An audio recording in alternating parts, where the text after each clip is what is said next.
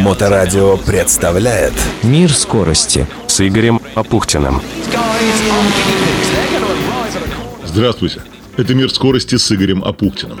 Этот выпуск создан при поддержке медицинского центра Алексея Николаевича Соколова, который уже более четверти века занимается иммунологией. Если точнее, восстановлением функций иммунной системы человека как самого надежного, сильного и бескомпромиссного защитника нашего здоровья. А как и почему такое возможно, об этом Алексей Николаевич Соколов. Вот интерферон гамма – прямой противоопухолевый белок, но одновременно он же и регуляторный белок для иммунной системы и для всего организма. То есть вот как раз от гамма-интерферона зависит иммунный ответ. Альфа-интерферон – целевое предназначение борьба с вирусами. И во вторую очередь с атипичными клетками. Но альфа-интерферон уничтожает любой вирус. Причем этот белок имеет свойство проходить внутрь клетки человека, где, собственно, и поселяются вирусы. И там убивает вирусы. Потом эта клетка остается живой, но уже освобожденная от вирусов. И вот это очень важно, потому что это единственные препараты, которые могут внутриклеточно уничтожить вирусы. Почему им все равно, как, какие вирусы. Они уничтожают всех подряд, в том числе и вот COVID. Сайт happychild.ru. Телефон 812 350 15 20, проспект Кима, 11 в Петербурге. Медицинский центр Алексея Николаевича Соколова. Без усмешек и приколов – это ваш выбор. Сегодня я поздравляю вас с Днем Победы и закидываю некоторые мысли вслух. Первое. Отмена соревнований по погодным условиям. Да и по финансовым, похоже. На 8 мая было намечено соревнование «Спринт» под эгидой физкультурно-спортивного общества профсоюзов Ленинградской области, причем организатор Владимир Макота, а по совместительству еще и владелец базы отдыха «Штоль» на Малом Омчинском озере в Луде, энтузиаст автоспорта, нашел два классных специальных скоростных участка в соседнем Плюсском районе Псковской области. В районе деревни Ляда, если конкретнее. Но сыграли два отрицательных фактора. Первый – дожди, дожди, дожди. Ледяной апрель. Сопливое начало холодного мая. Раскисшие дороги. Второй. Всего 16 заявившихся участников. Трудно сказать, что повлияло. То ли действительно погода, то ли попросту кончились у многих деньги. Это действительно, кстати, так. За минувший год бизнес в России терпит колоссальные убытки. Вы можете точно так же, как и я, во время подготовки программы к эфиру, открыть Яндекс, набрать в поисковике, сколько предприятий закрылось в России в 2020 году и получите ответ. Свою деятельность в году минувшем в нашей стране прекратили 1 миллион 540 тысяч юридических лиц, индивидуальных предпринимателей, ИП и фермерских хозяйств. То есть примерно пятая часть действующих бизнесов в России. До автоспорта ли в таких условиях? Мне, кстати, тоже пришлось закрыть свое ИП. Второй фактор, конечно же, размытые дороги. Да, некогда автомобильный спорт был прерогативой ДСАФ. Автомобильный спорт относился к военно-прикладным видам, но ныне ДСАФ эту обузу, довольно дорогостоящую, с себя скинул, причем давно, и занимается тем, что полегче, например, некой юнармией. Если честно, на мой взгляд, совершенно бессмысленный проект, поскольку надо воспитывать у детей не умение маршировать и стрелять, а умение думать. Вот автоспорт как раз про умение работать мозгами. Ибо есть старый афоризм «Ралли не шахматы, тут думать надо». Это чистая правда. Кто хотя бы однажды проезжал R3К, ралли третьей категории, так называемая штурманская ралли, где требуется высчитывать и среднюю скорость, и время движения, а еще требуются и навыки спортивного ориентирования на автомобиле, тот поймет, о чем я. Да, по размытым дорогам сейчас предпочитают ездить те, кто занимается оффроуд, внедорожным спортом, трофи-рейдами в частности.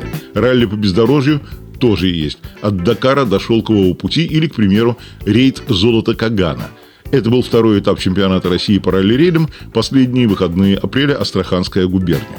Попутно были разыграны одноэтапный Кубок России по кросс-кантри ралли для мотоциклистов, ССВ и квадроциклистов, а также награды чемпионата Астраханской области в классе мотовездеходов Н2. 70 экипажей заявилось, 55 добрались до Астрахани, Чтобы выйти на старт, это все равно немало, собралось 5 зачетных категорий. Одна только команда КАМАЗ-мастер приехала с семью грузовиками. Конюшня «Газрейд Спорт» выставила три «Газели Next» и три «Газона». Сразу пять машин привез коллектив из Санкт-Петербурга GeForce Motorsport, руководитель команды, заслуженный мастер спорта Борис Гадасин. Последний 247-километровый участок держал интригу в грузовом зачете до последнего момента, и в жесткой борьбе там сошлись экипажи Дмитрия Сотникова, это КАМАЗ-мастер, и белорусский экипаж Сергея Визовича, Масс-Спорт Авто. В генеральной классификации по итогам предыдущего дня их разделяли всего три минуты, поэтому с самого старта белорусский экипаж за счет бешеного темпа постарался отыграть отставание, и в итоге Визович проехал завершающий этап лучше всех –